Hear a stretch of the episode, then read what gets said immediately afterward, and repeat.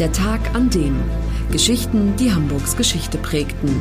Ein Podcast der Hamburger Morgenpost. Gelesen vom Autor Olaf Funder.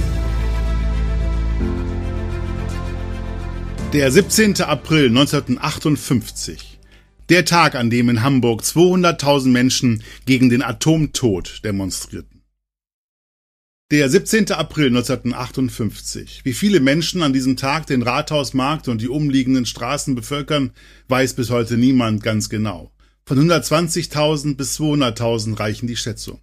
Es ist die bis dahin größte Demonstration in der Hamburger Geschichte und die Geburtsstunde der deutschen Friedensbewegung. Es sind nicht etwa nur junge Menschen, nein, aus allen Altersgruppen und allen Bevölkerungsschichten gehen an diesem Tag Menschen auf die Straße, um gegen eine Bewaffnung der Bundeswehr mit Atomwaffen zu demonstrieren. Arbeiter, Jugendliche, ganze Familien, Angestellte. Wenige Tage zuvor, am 25. März 1958, hat der Bundestag nach einer erregten Debatte und gegen den Widerstand der Opposition die Bewaffnung deutscher Soldaten mit sogenannten taktischen Atomwaffen beschlossen. Viele Menschen sind immer noch zornig über eine Äußerung von Bundeskanzler Konrad Adenauer, CDU, im Jahr zuvor, der behauptete, dass es sich bei dieser Art von Atomwaffen im Grunde genommen um nichts anderes handele als um eine Weiterentwicklung der Artillerie. Dieser Versuch, die Sache zu banalisieren, entrüstet jung und alt. Die Menschen haben die Bilder von den Atompilzen über Hiroshima und Nagasaki im Kopf und sorgen sich, dass auch deutsche Großstädte eines Tages dieses Schicksal teilen könnten.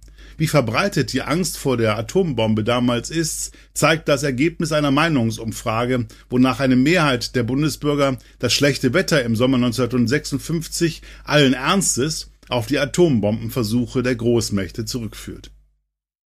Bekannte Wissenschaftler, darunter die Physiker Werner Heisenberg und Otto Hahn, beschwören Adenauer im Frühjahr 1958, er möge die Pläne der atomaren Bewaffnung aufgeben. Namhafte Schriftsteller, Theologen und Philologen, darunter Ernst Bloch, Karl Jaspers und Nobelpreisträger Albert Schweitzer, schließen sich ihnen an. Als das alles nichts nützt, ruft das Bündnis Kampf dem Atomtod zu Demonstrationen auf. Bundesweit gehen die Menschen auf die Straße, aber nirgendwo so viele wie hier in Hamburg am 17. April 1958.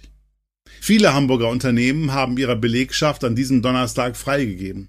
Hochbahner legen die Arbeit nieder, Busse und Bahnen stellen fast eine Stunde lang ihren Betrieb ein.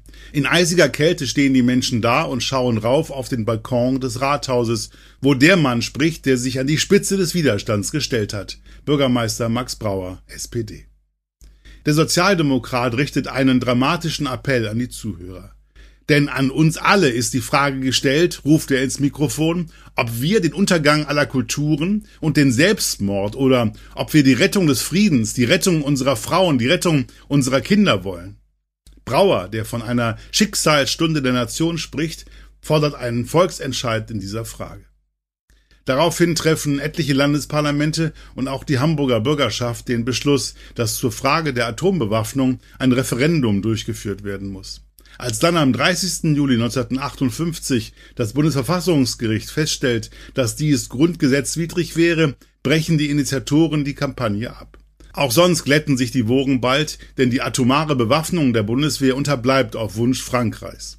Im Dezember 1958 entscheidet der NATO-Rat, dass nur die USA das Schlüsselrecht zum Einsatz von Atomwaffen erhalten sollen. Der ersten großen Friedensdemo in Deutschland folgen noch viele weitere. Zwei Jahre später, im April 1960, werden die ersten Ostermärsche gegen das Wettrüsten veranstaltet.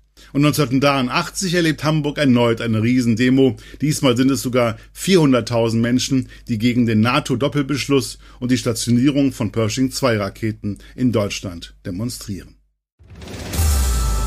Das war der Tag an dem Geschichten, die Hamburgs Geschichte prägten. Eine neue Folge lesen Sie jeden Sonnabend in Ihrer Mopo und hören wöchentlich einen neuen Podcast.